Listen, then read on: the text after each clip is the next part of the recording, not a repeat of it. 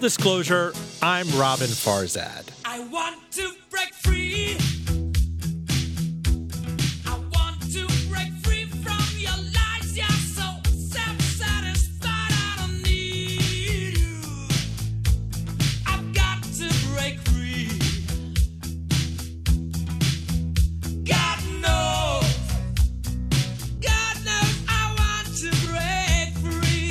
For 11 years, Tess Vigeland was host at Marketplace. You've also heard her on NPR's Weekend All Things Considered.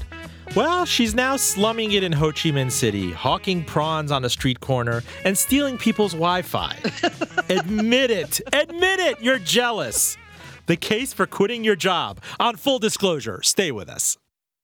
Broadcast of Full Disclosure made possible by Ellwood Thompson's, aspiring to feed the heart and soul of our community through a strong commitment to local and organic food. Ellwood Thompson's, located in Richmond's Carytown. And by Health Warrior, makers of Chia Bar, the only bar with chia as the main ingredient.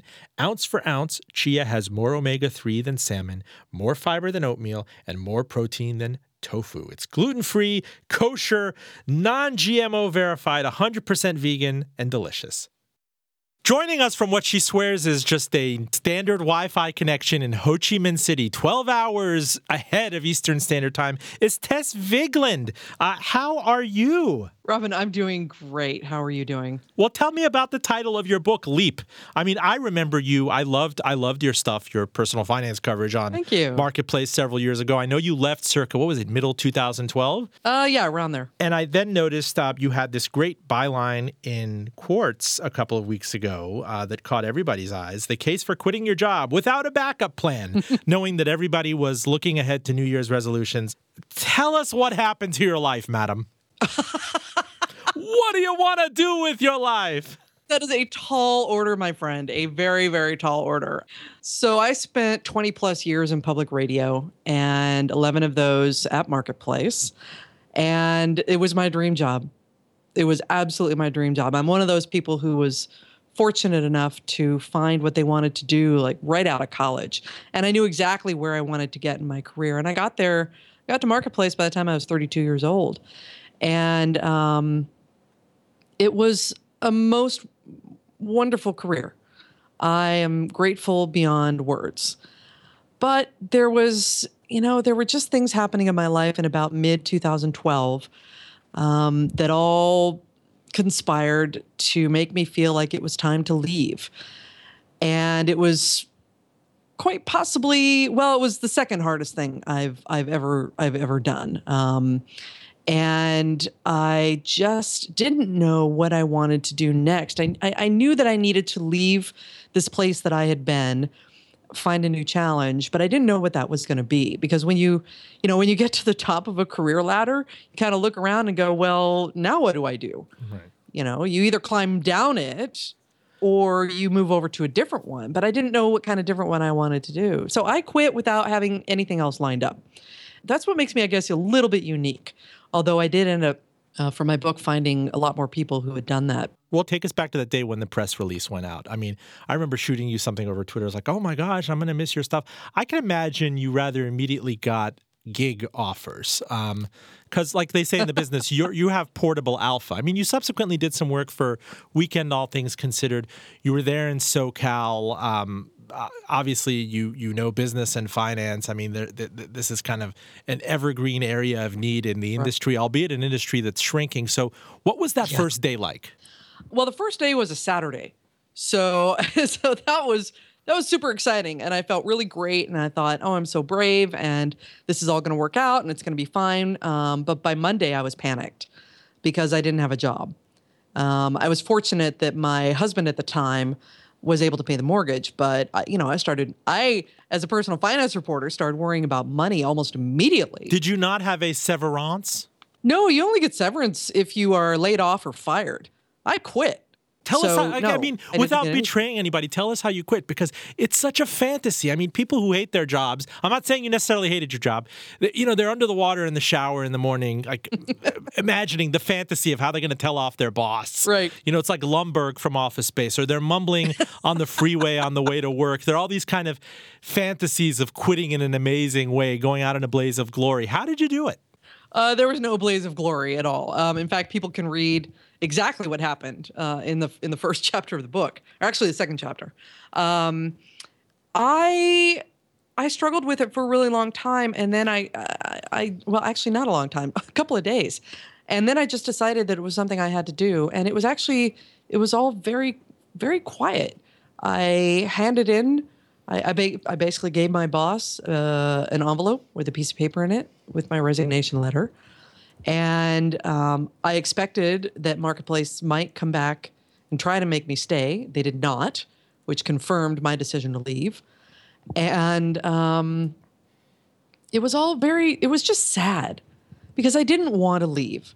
You know, I, I, I, I don't talk out of school about why I left. No, no, you've been really discreet about it. It's not like you went out all, you know. No, no. Glassdoor.com with these No, guys. and I- Uh, and I but the thing is, everybody, you you put in so much sweat equity to this place, and you know, I'm I'm speaking from a position of empathy because our industry writ large was contracting greatly. I mean, it was unthinkable that Business Week would be sold off where I was for years, and then Bloomberg owned us, and suddenly everyone was expendable. And so you've you've you've reached, in some respects, kind of the apex, the pinnacle of your career. If you talk to yourself Mm-hmm. in college, like, "Oh my gosh, Tess, I pulled this off by the time I was Yeah. 30."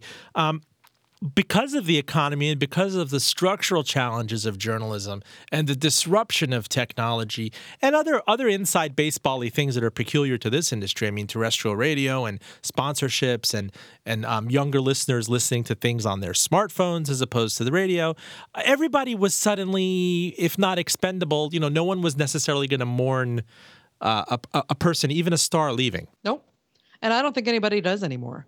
I, I, I think we are, uh, it's not I think, we are all expendable. And if 2008 didn't teach you that, then I don't know what kind of lesson would. Um, you know, f- for me, I guess, I mean, I, I don't know that I, I was expendable. It took them a year to, to replace me. Um, but the fact is that we are all replaceable. And, you know, I, I did quit. Um, and so that was all voluntary. Nobody did it to me. Uh, but it is true. We th- there's no such thing as job certainty anymore. And you know, for a lot of people, that means that that you know that they have a risk of being fired or laid off or whatever at any point in time. And I think that's the case for for anybody. Certainly, public radio has seen layoffs. Um, but but even even at that you know quitting quitting was a form of that and quitting was a form of saying look i i need to go do something different and i don't know what that's going to be but i also know that you marketplace are going to be just fine because you'll find somebody else you know it's uh, nobody is not replaceable there are i mean they're replacing Garrison Keillor for pete's sake you know, who would have thought that they'd be able to replace him? But they are going to, or at least they're going to try. So um, nobody is irreplaceable, and that's something that you need to absorb as an employee. Because if you think you're safe, you're not. You never are. And you need to conduct your life in a way and make it possible for yourself to survive if that certainty goes away. But Tess, it's almost like the stages of grieving and dying and the denial of this and people not wanting to have that reckoning. So especially in the wake of the great economic crisis, they just held on to these jobs. But now we see we're being told that the unemployment rate is back down near natural levels. Yep. The job gains haven't been this robust since the dot com boom, I think in late 1999. We we we added two and a half million jobs, marking the third straight year with two million jobs gained. Um, and yet you you you talk to people out there, I can say qualitatively that everyone feels like there's still so much slack in the labor force. There are people out there that are just barely hanging on to their jobs. There are lots of people who are underemployed, who are hanging on, who are doing things that are kind of almost beneath them because the shock of the economic crisis and the stock market mm-hmm. and subprime collapse were so big. So everything right now is in a kind of a stasis, but an uncomfortable of equilibrium, if you know what I mean. Yeah, absolutely. And, you know, you and I know that better than most, having covered that crisis so closely.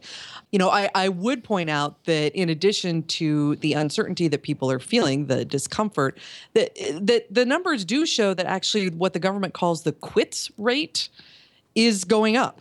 So there must be some sense out there that the that the labor market is improving because people are quitting their jobs. Now they're not necessarily doing what I did, which is quitting without having something else lined up, but they are leaving their jobs to go do something else. And that was something that really slowed down during the economic crisis. So it is a sign of sorts that the labor market is improving because people are just more confident. Now, that said, I'm not going to pretend that it's good for everybody. Um, it is most certainly not. And, you know, income inequality has made everything even worse. So I would never urge someone to quit their job without knowing how they're going to be able to pay to keep a roof over their head or how they're going to be able to pay to put food on the table. Um, this, you know, this is a criticism that I got um, with the book was that you're just telling people to up and quit their jobs and that everything will work out fine. And n- no, I never said quit and be stupid. Um, what I do say is that sometimes you can get so wrapped up in either A, what your career is supposed to look like and what you're supposed to be doing, or B, always telling yourself that you will never ever have enough money to be able to do this, to hmm. quit and take some time to figure out what you want to do next. You can set goals so high that you will never meet them. And that's a psychological issue. You know, But that's a block that we that we put in place to not have to deal with the, the traumatic reckoning. I mean, a lot of people have this decision obviously made for them. They're either let go, um, they are surplus, uh, their industry, you know, they're- they're moved. They're moved maybe to contract work. They have their benefits. They're redundant. They're they're really passive aggressive ways of doing this that have become an art form over the last several years. And then yet you talk to a lot of people, and I know I know you did for the course of your book research that look back at these um, traumatic dislocations as kind of some of the best things that ever happened to them. Well, it forces you to think about what your options are. And, you know, the thing is, eh, you know, we are hardwired to stick with what we know, to stick with what is comfortable. Nobody enjoys, well, most people, I would say, eh, do not enjoy taking a risk. And they certainly do not enjoy taking a risk when it comes with the idea that you don't have an income coming in, that maybe your family is going to be not so happy with you, um, that people are going to look at you like you're crazy. I mean, all the none of those things are fun, but all of those things are what will happen if you quit without having something else lined up. But I did, I talked to 80 plus people from around the world who had also done what I did.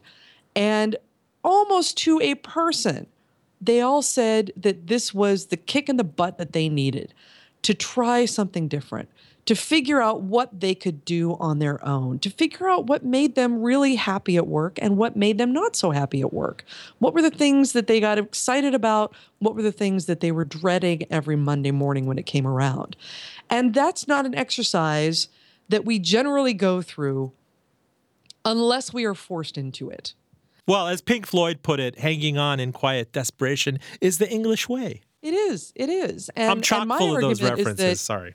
Uh, very good. Um, my argument is that it's a lot better to do it on your own terms than if than if it is forced on you. Because if it's forced on you, then most likely you are going to be panicking. You are not going to have a clear head to make the kind of decisions that you need to make. And so, you know, if you can prepare yourself in the right way, I think it's really good every once in a while to leave what you know, leave what's comfortable, and see what else is out there for yourself. You only have one life to live. One. And if you're not taking full advantage of that and doing something that brings you joy at least most days, what are you doing? Right. It was like what it was like. It was like what the great humanist Steve Jobs said to that graduating class at Stanford. I believe it's like the one really finite thing that we all have is our time. And if you're not passionate Yes. about what you're doing, and yeah, but but then it's also annoying to hear these. You know, there are these internet executives that that that like quit their jobs. They're worth millions of dollars, and they're like, you know, do what you love, do what you love. I took my I took my family Yeah. to a volcano in Indonesia, and we we had a trust fall, and and you kind of want to strangle them because, as you also see this week, there was a stat. I know you're trying to tune out a lot of personal finance stuff. I think a, a plurality of Americans would not even have five hundred dollars for a car repair right now, much less a reservoir in the bank to buffer them from, you know, a job loss or quitting a job. Yeah, and you know, uh, quite honestly, um, what I did and what a lot of these other folks did comes with a lot of privilege. And I am not going to pretend that if you have a family of four living on the median income in the United States of what, $53,000 a year, I think it is right now. Um, I'm not going to pretend that you can do this. Um, at least not without really thinking about what your safety net is going to be. You know, who who can be your backstop if if it all goes down the drain. Um, but you know, no, no, this is not this is not something you do lightly without forethought, and it's not something that everyone can do. And I'm not going to pretend that it is. That said, I again would say that part of all of this is how we view our lives in terms of what our lives are supposed to look like. In other words, you're supposed to have X kind of job, you're supposed to buy your own house, you're supposed to have cars in the driveway. And what you need to think about is well, how much of that are you doing because it's expected? Sure. How much of that are you doing because that's what your life is supposed to look like? Can you rejigger your life in such a way that maybe you don't have a mortgage anymore? Um, maybe you sell your car and buy something even cheaper. Uh, get rid of loans, get rid of credit card You debt. hear you hear all these things, these these shibboleths recently about not buying things but buying experiences, and that seems to have oh become a. yes, oh yes. Do you Well, I- I subscribe? do you subscribe to that? Is there a, is there a more nuanced version of that? I don't think there is. Um, I, you know, the research is out there. The research has been done. The behavioral science has been done, and things do not make us happy. They give us a serotonin boost for about five minutes when you buy something, um, but experiences that serotonin boost lasts a really, really long time, and it stays with you over time. And so, you know, I I will fully admit that I was the perfect American consumer. I bought a house. I had two cars in the driveway. I had lots of nice things. I gave nice dinner parties. I had beautiful barbecues in the backyard. I went on nice vacations.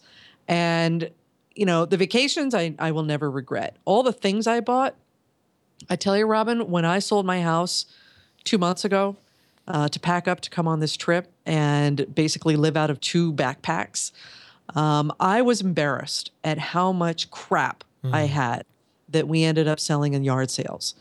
Um, it, I, in fact, I took a picture of all of it and I decided in a blog post that I did about all of that that I wasn't going to show it. It was that embarrassing. There was stuff in my attic that had still had price tags on it. Hmm. So, you know, I learned a major lesson from that, and I'm still learning that lesson. I am still learning that lesson.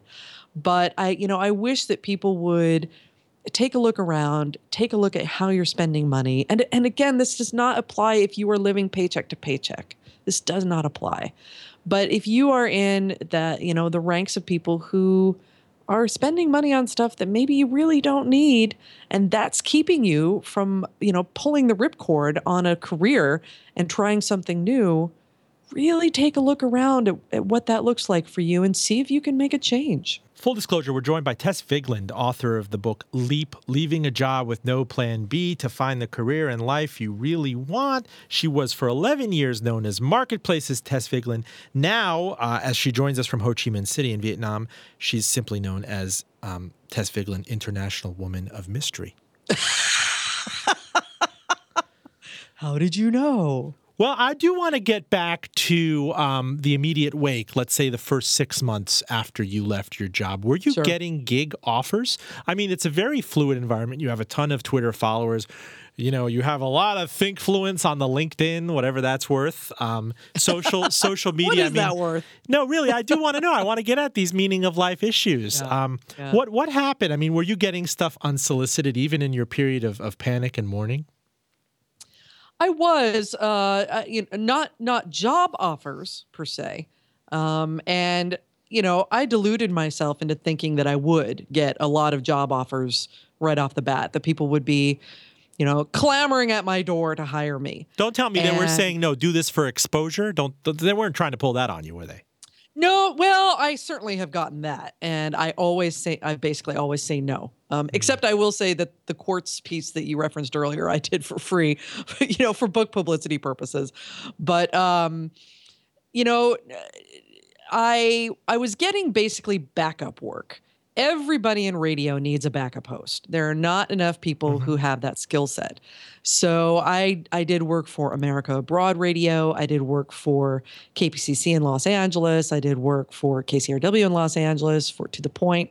So I was I was by, by the way, let me pause you, and I gotta, piecemeal. I gotta say, you did it with aplomb. It was really plug and play. Like I listened to you, and I'm not saying it was a commodity. It was the old, familiar, reliable Tess. I mean, she sounded great. She didn't sound any more worse for the wear. I was so happy when I heard you on NPR. Uh, which thank you. I mean, which shouldn't I mean? And here you are joining us from Vietnam, right? Twelve hours. 12 hours ahead of me on a USB microphone on a Wi Fi. You don't need a public radio studio. You don't need kind of egg, egg crate foam Not on anymore. the walls. Um, so that has got to be both uplifting and terrifying, right? You're out there, you're kind of floating in the wide open. Yes, and um, I mean that that's twenty plus years of experience as well. I mean that I, I'm I've been doing this for a very very long time, so I should be plug and play, uh, and that's actually how my my producer at NPR described me. So thank you for that. Um, but it it also it was all gig work. So and and as we know, we are living in the gig economy, so it wasn't it wasn't unusual in any way, shape, or form. But for me, it was, and I it took me a long time, you know, more than those six months you mentioned, to get used to the idea that I was not going to work every day and getting a paycheck every couple of weeks. That is really, really terrifying hmm. it is not something that you get used to overnight. It's something that you have to kind of get yourself through that level of discomfort and have a confidence that the work is going to come. And sometimes it didn't. And every time I started to panic about, oh my God, I don't have I don't have anything lined up. I don't have anything lined up to write for the New York Times or the Guardian. I don't have anything lined up with NPR. I don't even have anything lined up at one of the local stations. And I would start to feel really bad about myself and I would start to panic about money. And then, I mean, I, I have just been unbelievably fortunate something would appear. But I also have a very long career that has allowed that to happen. Um, so it's, you know, I'm not just fortunate, I'm skilled, and those skills are in demand. Um, but it also required me to get used to, say, filing from underneath the covers in my bedroom. Um, and it required me to get used to, again, editing my own stuff. I had a staff that did that for me for better than a decade. And now I have to do it all on my own. I have to arrange all my interviews on my own. I have to cut all my tape on my own. And, you know, that that wasn't something I enjoyed at the beginning. True, but this cuts both ways. Like, I mean, you can get up and have a Vietnamese coffee at any time you want. Exactly. You could theoretically file this stuff from your bathrobe. Um, you're probably getting lots of bang for your dong out there versus the dollar. I mean, there are things you could do that you can if you're kind of on the treadmill working, you know, 7 a.m. to 7 p.m. It's not even a nine to five thing anymore in the United No. States. I find that so many people are terrified of losing their jobs. They're terrified of the FaceTime and they just want to hang on because so much of their identity and their net worth is baked into it that oh, they've, you know, as you know, they've handed their lives over to their jobs. They have. And I'm so glad that you brought up the issue of identity because this to me is actually far more difficult than the money issue. Uh, the money you can oh you can always take a gig that you don't want to, but that you have to. Um, but the issue of figuring out who you are outside of what you do, that is far more psychologically and emotionally complex. And that's what I had a really difficult time with because, again, I was at the top of my game. I had an element of fame. People knew me by my voice in an elevator. And I had my own national radio show. That doesn't happen to everybody. Hmm. And when I suddenly didn't have that, and of my own accord, I could not figure out how to manage that. And I didn't do it very well. I had real bouts of self doubt hmm. and of massive regret. Huge regret. Like, what, as, as you know, this is how I've, I've framed it. What the hell did I just do? And slowly over time, certainly more than that six months we've already talked about, I, it has taken me, I would say, the better part of the last three years to finally become comfortable with just, as you put it earlier, not being Marketplace's Tess Vigeland, but just being Tess Vigeland and realizing that she had value, that she had something to bring to the table that had nothing to do with the name Marketplace behind her. Now, yes, that still brings people to my door because it is a national name, it's a well known name. And I will be able to live off that probably for a little while, and I fully acknowledge that. But I have had opportunities come to me that had nothing to do, first of all, really with doing a show. And they were things that taught me where my value was where I didn't even know it. So can I explain that just for By just for means, a moment? of course. There are things that particularly if you have been doing something for a very long time, you forget that they're skills. They're the things that you say, "Oh, I could do that in my sleep at work." "Oh, I can that's I can just do that by the back of my hand." You forget that they are skills because you have done them for so long and you do them so well that they become part of your DNA. Hmm. For me, it turned out that was public speaking. I've been talking in public for 20 years. And not just behind a microphone, but I would go and I would do, you know, speeches at public radio member stations. For me, getting on a stage, handling a microphone, maybe interviewing someone on stage is so easy. It is, again, I could do it in my sleep. So I didn't think about it as a skill until I was asked to act as an MC for Chicago Ideas Week. And all of a sudden, I realized wait a minute, most people do not want to get on a hmm. stage with a microphone and interview people. This is something where I bring value that 98% of the population cannot do this. And suddenly it's valuable. And this ended up being how I made a good chunk of my money over the last three years is by emceeing corporate events. How did you get your word out that you were available as an MC? Just by hanging a shingle on the webpage or, you know, uh, exuding thinkfluence on your LinkedIn profile? How is that even done? Because we're all under the impression that this, again, we're speaking as, as insiders that this stuff is there's there's a there's a ocean of this kind of uh, know-how and content out there. Right, right. Um, well, part of it was people did come to me again because I was a well-known name, and people heard that I had left Marketplace and that I was looking for other opportunity. Um, but I also got an agent, and I got an agent because, um, Roben, I am terrible with negotiation. I'm terrible with money. I I'm I'm like so many other people out there. I I I do not know how to set my own value. I should after the number of years that uh, that I was in, in business and economic and personal finance reporting, but I didn't. And I'm plus, gonna I also I'm, I'm gonna ask you with all due respect though is do, how much of this is is do you do you feel comes from gender or something that you grew up maybe thinking that maybe I have to play second fiddle to someone else or I'm Oh, I, I think that is a huge part of it. I think that's 60, if not 70% of it. And there are studies that show, and, and I used to interview women who'd written books on this, that women are terrible negotiators because we feel like we should apologize for asking yeah for something. there's a lot of apologizing in the Yes, industry. yes. And that's something that I still struggle with. I, you know, I still need to get over that. Um, but you know, my solution at that point was to, get someone who would do it for me and tell me what my value was because I had also been working in the nonprofit world for 20 years. So I didn't know what my value was in corporate America. And so she set a rate for me uh, that I thought was hilarious and it was met.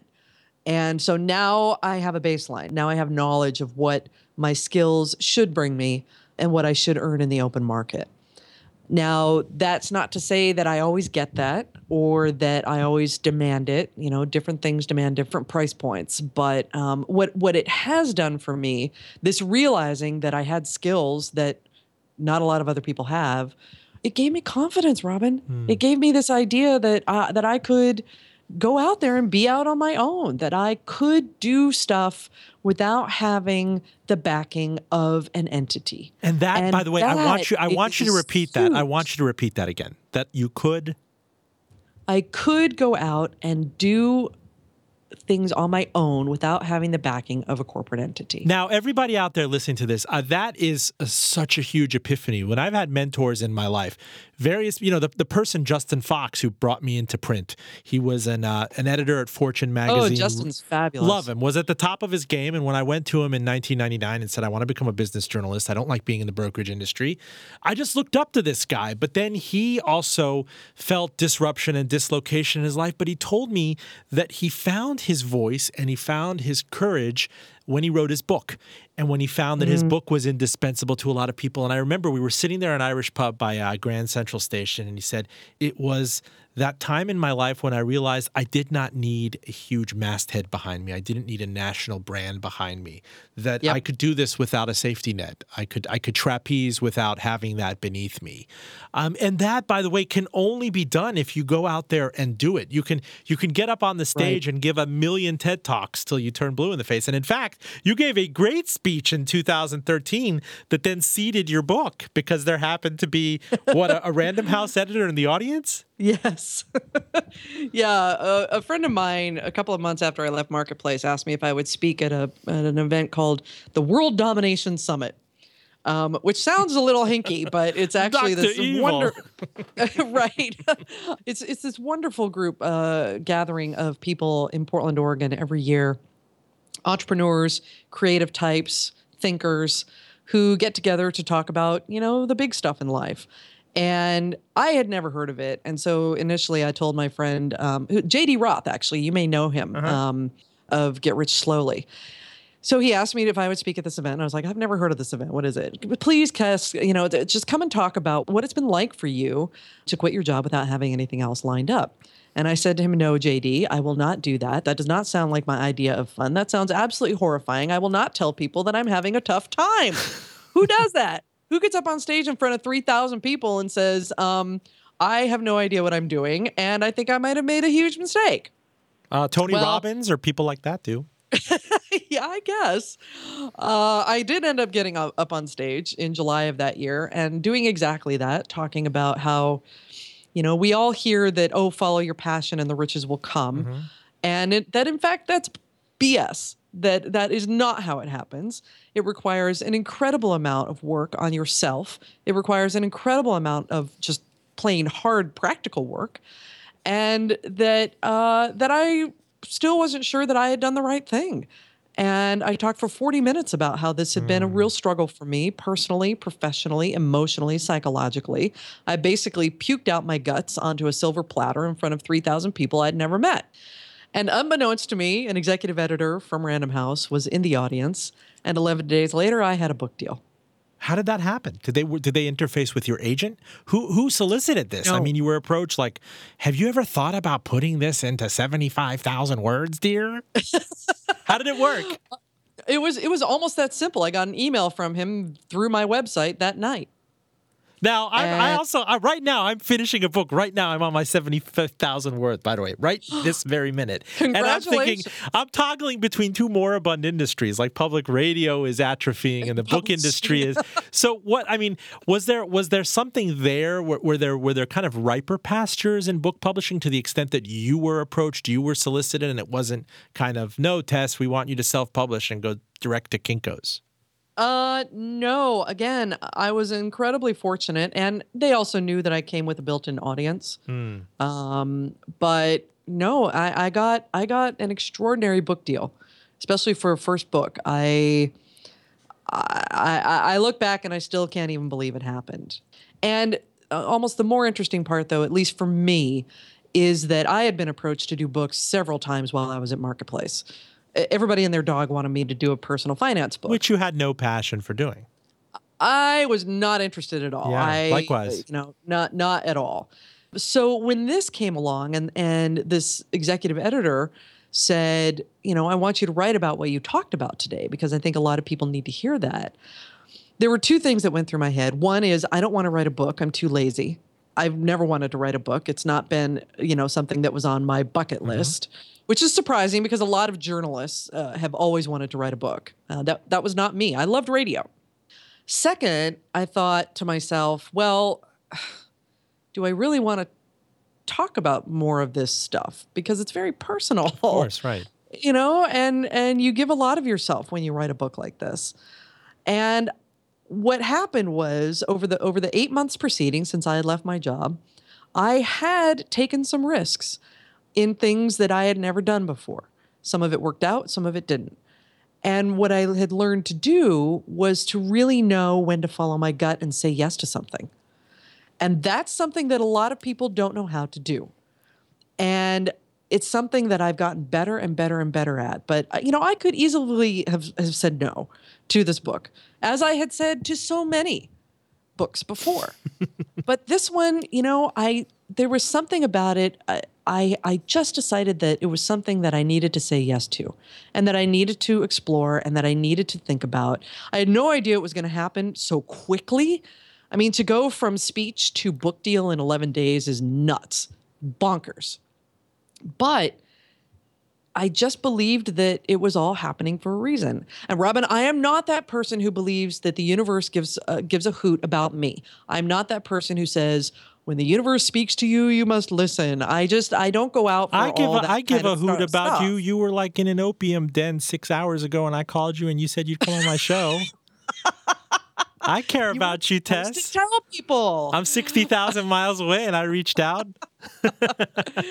um anyway it, it- you know it it just I, I guess what all i'm saying is that sometimes you have to say yes even when you can't imagine how it's going to work out. And that's what i did with the book. Um so you know i was very fortunate to get an advance that i did and that allowed you know that that was basically my job for a year was to write the book. Um, but you know I've, I've learned how to say yes and no and that's not something i was very good at. And you know those are the kinds of gifts that you get when you take a risk. You learn different skills. You learn you learn a lot about yourself. And you know again i, I am not the tony robbins person. I am i am not that person who you know again believes that like there's this plan for me. Um, but at the same time, over the last three years, I've learned that sometimes things come along and you have to pay attention to the fact that they've come along. And you have to go with that. And you have to go with your gut. I've learned to go with my gut, basically. That's that's why I'm in Vietnam. Full disclosure, we're talking to Tess Vigeland, mellifluous rebel without a clue, author of the book Leap, leaving a job with no plan B to find the career in life you really want. Don't you like how I just deadpan these BS job Um, titles for you? yeah, you, well, you just told me I didn't have a clue. Hello. That's fun Well, because because I poke right. because I love. That's what you're telling everybody. I mean, what's beautiful about this, if I can if I can wax cheesy um, for a few minutes, is that you are at the same time exposing your vulnerabilities. It's not like you're going up on a stage at you know the Chicago World Domination Conference, whatever it's called, and and, and pounding your chest and saying, you know, I am Tess. Hear me roar. Watch what I did. Um, I am a paragon of thinkfluence. You're telling us that this is a work in process that's fraught with insecurity that you're you're kind of you're you're patching us in as you go along. And i think that you know coming on our show tonight is is one example. I do want to get at some of the peculiarities of radio because we're kindred spirits in this request. Um i uh, just to just to fill you in, um, six years ago, my magazine was sold. Uh, we had a ton of layoffs. At the same time, my son arrived uh, prematurely, and it just repositioned everything for me. I, I stepped back to say, "Gosh, if I was going to get on a train every morning and be away from my weak son, and be away from my mm. wife who needs me." I, I definitely have to be a lot more passionate about what I'm doing than than what I'm doing now, which largely entails, you know, when you get when when a when a magazine masthead is kind of cut by a third and everybody has to double their their work throughput, that you're just working to hang on for dear life. And a lot of that was embedded in my guilt, like what kind of a father would I be if I couldn't provide for my premature son? Um, And so, any, you know, you don't really know me, people out there. I know this is a self indulgent moment. Uh, my son's about to turn six. If you don't know that the, the last part, you know, the last six years of my life in the throes of this economic calamity have been kind of rediscovering, uh, you know, my value. I've, I think I've been a father first and foremost. And at the same time, all of content's being thrown up in the air. And I, I zeroed in on what my passion was, and it was writ large radio. I loved it when NPR would call Mm. me in during the financial crisis. Occasionally, the folks at Marketplace would throw me a bone, but we'll leave it at that. Um, and I liked it, and I wanted to pursue it. So, in, in in the naivete of that moment, I think when I decided I was ready to leave, I was there trying to kiss the ring of my local public broadcasting affiliate, which I thought that everything boiled down to what my local public broadcasting affiliate said. And meanwhile, here we are. I'm in a private studio in Richmond, Virginia. You're 12 hours ahead of me on a Wi Fi and USB microphone in Ho Chi Minh City. And we're providing something that's, by the way, it's overwhelmingly going to be listened to on smartphone, whether you want to come to it on iTunes or Right. NPR One or this or that. And so, do you see what I'm saying? It's terrifying in that nobody's going to take me on and give me a nice salary and benefits, but it's also exhilarating in that it's completely open ended now, Tess. You can join any show, you can be patched in on anything while you're eating pho in your bathrobe in Ho Chi Minh City on a Wi Fi connection. Oh, how did you know? No, I'm just imagining that. No, it's true. I- That you know, this is an extraordinary time to be thinking about going independent, um, or in your case, in my case, doing it, because technology has made it so much more possible for us to work for ourselves. Now, there are downsides to that, certainly, um, not the least of which being there is no uh, there's no comfort level. Um, you are you are you are constantly fighting for you know whatever whatever work you can get And there's just so much content out there that it diminishes there- any yes. content maker's value, right? Uh, Yes, the metaphor yes. I've always heard is it's like sipping from a fire hydrant. If you're going to try to charge for your content, somebody else is going to provide it for free. They'll just go right for Forbes.com and, and, and get paid in exposure, you know? or the HuffPo. Or the HuffPo, Uh, right. Yeah, no, and, you Darling, know, do that- it for the exposure. We get we get 50 trillion uniques a month. Tess Vigeland, please do it. It will be worth your Oh, while. Arianna, what royalty Arianna, do you would do collect? anything for you? 50 cents a book? Come to the Huffington Post. Anyway, you go do ahead. her very well, very well. Um, Bill Maher's going to have you on his show. It almost sounds like a Nuria Rubini. Nouriel Roubini said the green shoot is going to be a fungus, but it's not a fungus. The green shoot is a fungus. The economic recovery is a fungus. It's not a green shoot. Arianna, go ahead. Go ahead. I'm sorry. You could see a Uh, lot I, of my I have no up. idea what we were talking about. I don't know either, but that's the beauty of this. We'd get cut off if we were we were at marketplace or something right now. We'd get taken out by security and thrown out onto the 405. Yeah, pretty much. Pretty much. Yes, that's exactly what would happen. No, I think the point that I was making is that we do live in an era that makes it possible to to work for yourself in in a lot of different um, in a lot of different industries. That said, you do give up. Uh, you know, you give up the guaranteed health insurance, you give up the 401k contributions, and it means that you have to rely on on other outlets for that. You know, maybe you have to go on Obamacare, and that, quite frankly, that is that is another factor that has allowed more people to quit their jobs and go and try and do something new because they do now have the potential, at least, for healthcare um, outside of an employer. Um, so so it, technology has made a lot of this possible the freelancing the gig economy uh, you know all that sort of thing but there are downsides and you have to be ready to deal with them if you're going to do something like this Well, talk about um, getting paid for your content. Uh, I really want to. I really kind of want to get to that. We like to take pride of ownership. We like to think that we're not loss leaders, and this goes back to the you know first couple of minutes of our conversation. Is that this sad, cynical realization that everybody's expendable, uh, but content especially. It, it's just so vexingly hard to get paid for your craft now. There's just so much of it out there Yeah. that it's one thing if you're out there as a commodities trader or someone with proven alpha and you're a profit center, but journalists have always been cost centers their entire life. So it's really hard to kind of turn around. You know, you're selling your prestige when you MC an event. Your your Right. your events are not profit centers for everyone. It's not like, you know, you can hang a shingle and say, you know, uh, for, uh, for the Tess Vigeland podcast, pay me 10 bucks a pop, right? Um, you know what I'm getting at? There's just so much of this stuff out there. Yeah, I mean, uh, I, I would actually backtrack on that and say, you know, for some people, yes, you you can you can say that. You you know, I, I've seen a business model where people do podcasts and ask people to pay for it in order to be able to download it. That has been suggested to me that I do that. Uh, I haven't started that yet. You know what's been I- suggested to me? Open up a Persian restaurant on the side to fund your podcast. Oh, good grief. do you cook? no, but I, I guess I have to Well, learn. that's I mean, problem. here you are. By the way, I always thought you were like the pride of Portland. If if everything went to hell, Portland would kind of take you in and say, you know what, we're gonna rally behind Radio Tess, and we're sufficiently funky enough to kind of, you know, institute her as our public radio mascot.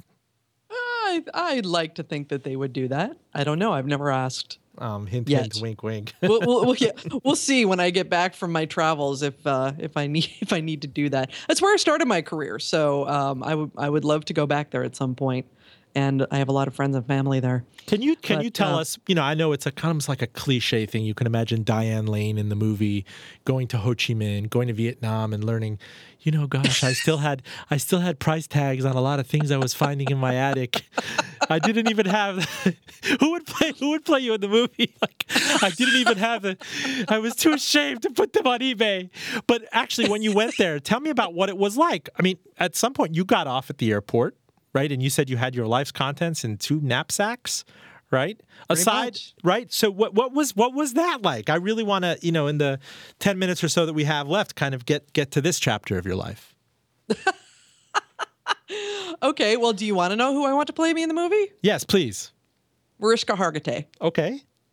Yeah, from Law and Order. From Law and Order, I- right? Her I father was just- a bodybuilder, I think, right? Yeah, and, and yeah, Jane's yeah, Man, Jayne Mansfield was her mother. I don't I don't Jane know. Mansfield, yeah, yeah, no, to, absolutely. I just Good think she's genes, good genes. Good genes. Yes, I just think she's badass, and she just, at least her character doesn't doesn't take anything from anybody. So Okay.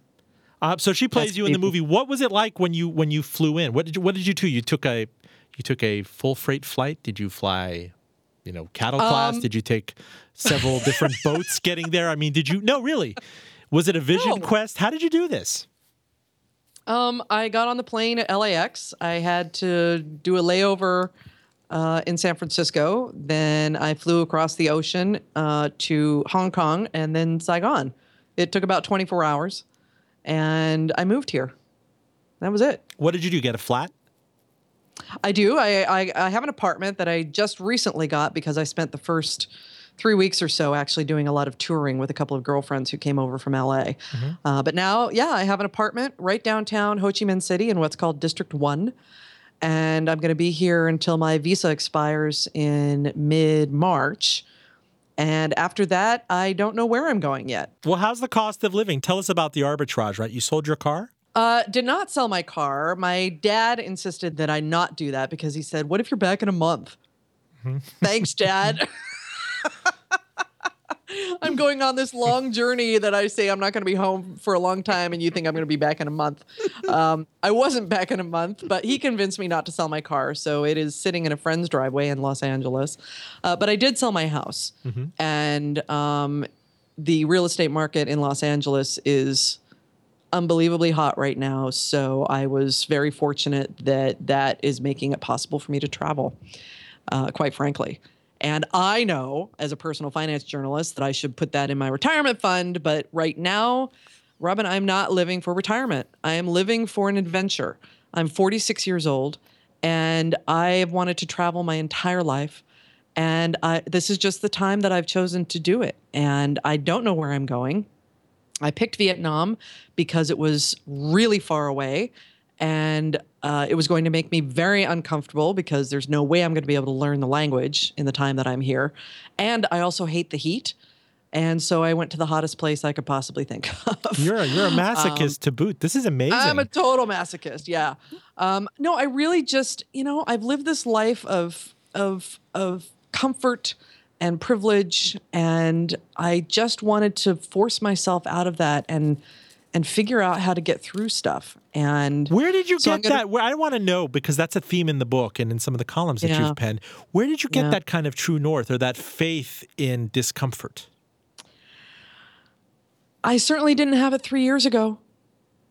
I, the, the the act of quitting my job, of doing something that I was not supposed to do, just set something off in me, and I don't, it's so hard to explain and put into words, but the fact that it that it worked out okay, that I did okay on my own was just huge for me. And as I said earlier, it also taught me to listen to my gut.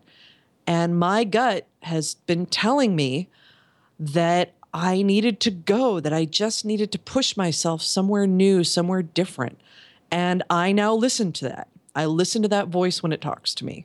Um, and now people are going to think I'm listening to voices.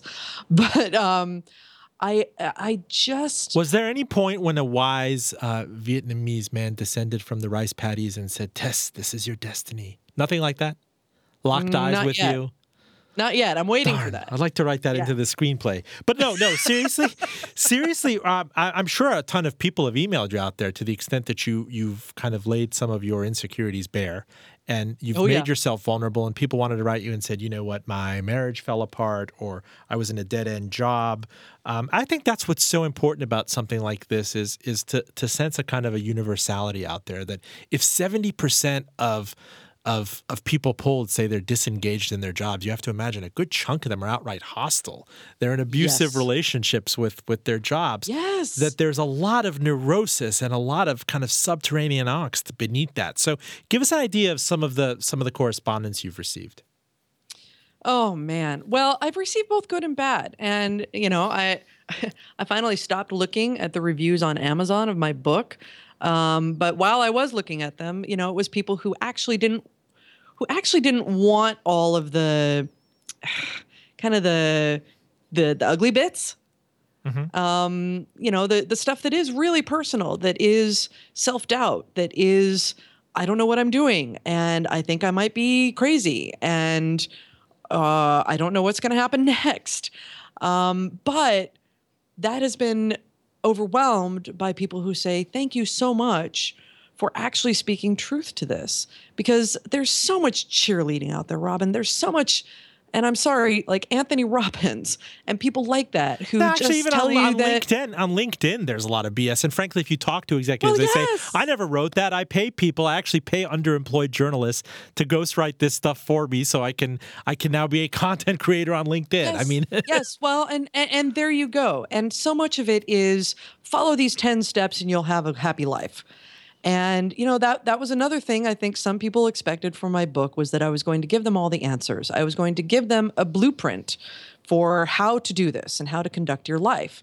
And we live in a society that is self-help, uh, uh, just obsessed. And we are obsessed with lists of, you know, all the executives who get up early in the morning and how they became successful. yeah, the life the life hacks of doing this and how to drink yes. coffee. And that but is that's not gonna of help you. That's almost like a reductionism of of maybe it's the angst of the time and and journalism too, which is being you know buzzfeeded to death in terms of listicles Exactly. and and everything. And exactly. you know, and, we get into and, this- And my response to that is you have to do the goddamn hard work on yourself. You have to sit in the stew of uncertainty and not knowing what you're doing and feeling like a failure. You have to sit in that and get through it yourself without 10 steps to doing it. And a lot of people don't want to do that hard work. I didn't know that that's what I was going to have to do. Um, I had no idea it was going to last this long, but it is. It has taught me a lot about myself, and I've had to do that hard work. And nobody can do that for you. Nobody can give you a list of how your life is going to get better if you quit your job. There, it, it just doesn't. Life doesn't work that way. It doesn't work on lists. Your your life, Roben, is completely different than mine. So how can I presume to tell you how to conduct it and how it's how it's going to get better? And yet I'm reaching Uh-huh. out to you because a lot of your candor touched me. And I tried to square it I squared it back with the voice I remember. It's almost a shadow persona thing like you know, Tess the omnipresent, marketplace Tess, right? Uh, impermeable, like great, that voice. She just got it under control, like events, like like TED speaker caliber Tess. But then to see this other side of you just made me kind of want to hug you, right? And I know Oh, you're 12 wish we hours ahead of me, and and, and in time, in time we will. I do want to, I do want to. Uh, we have a few minutes left. I kind of want to get it. You know, I, I- another one of these these cliches where you want to punch people is they say I have no regrets. Is is that the case with oh, you? please. Oh, pff. Uh, no. What would you No, have, I what would you have done differently going back 5, 10, 15 years, even to college? Oh wow. Um jeez. I I would like myself more, first of all. I Yeah, me would try to be satisfied with who I was and the intellect that I had and the body that I had and you know the I- I would have tried to have a little more inner peace. Um, I think that's hard for most people. Um, if I was going back to the person in my say late 20s i would say stop worrying about the fact that you're not married yet and that you don't have children and everybody else thinks that there's something wrong with you. I would go back to the woman in my 30s and say why are you buying a house? Are you buying it because you're supposed to? Because that's part of the american dream? Or are you buying it because you really understand what it is and what it's going to entail because now that I've sold it, I, I'm not sure I ever want to own a home again. I had a wonderful home, a beautiful home, but the upkeep and the expense are ridiculous. And to the woman from three years ago who didn't know at this point, three years ago, what she was doing and what was going to happen, and totally regretted leaving what she knew and what she was really good at, I wish I could go back there and tell her that it was all going to work out. Um, and well, actually, no, I wouldn't tell her that because it hasn't all worked out. It's been really hard. It's been, it's been incredibly difficult, and um, so I wouldn't tell her that it was all going to work out, but I would tell her that the adventure was beginning, and that that she should just embrace that adventure sooner than she did. Uh, now I embrace it and I'm doing what I feel is right right now. And if I decide that traveling the world uh, is not working out in two months, I'm going to go home. And part of me was worried that that was going to happen and that it was going to look like a failure because so a lot of people are watching what I'm doing and they want to know how it works out and, and, and, they're, and they're rooting for you. And actually, if I could, you And know, they're talk, rooting for me, If I could talk to me, uh, you know, several years ago, I would say. Uh, I, I should have decided long ago never to walk in anyone's shadow. But you know what? Uh, Yeah. here I- we were talking to Tess Vigeland, author Did of Did you just make a beaches reference? No, no, that was uh, Whitney. No, uh, greatest love of all is happening to me. I think it was Whitney Houston. Oh, God bless okay. her. Rest in peace. we were talking to Tess Vigeland. The book's title is Leap: Leaving a Job with No Plan B. Buy it on Amazon. Buy it at the bookstore if you could find one. Um, I highly recommend it. Thank you so much, Tess. Roben, it's been a pleasure. Thank you. Full disclosure our engineer is John Valentine. We are on NPR One, iTunes, SoundCloud, Stitcher, WRIR on Wednesdays and Sundays, and now, wait for it, ACAST. And um, I'm assuming we now have a Vietnam bureau chief, at least for as long as Tess remains there. Can I take that for granted? You can totally take that for granted. And after that, it'll probably be Cambodia. So I'll, I'll be your roving bureau chief. Badass. I'm Roben Farzad, back with you next week.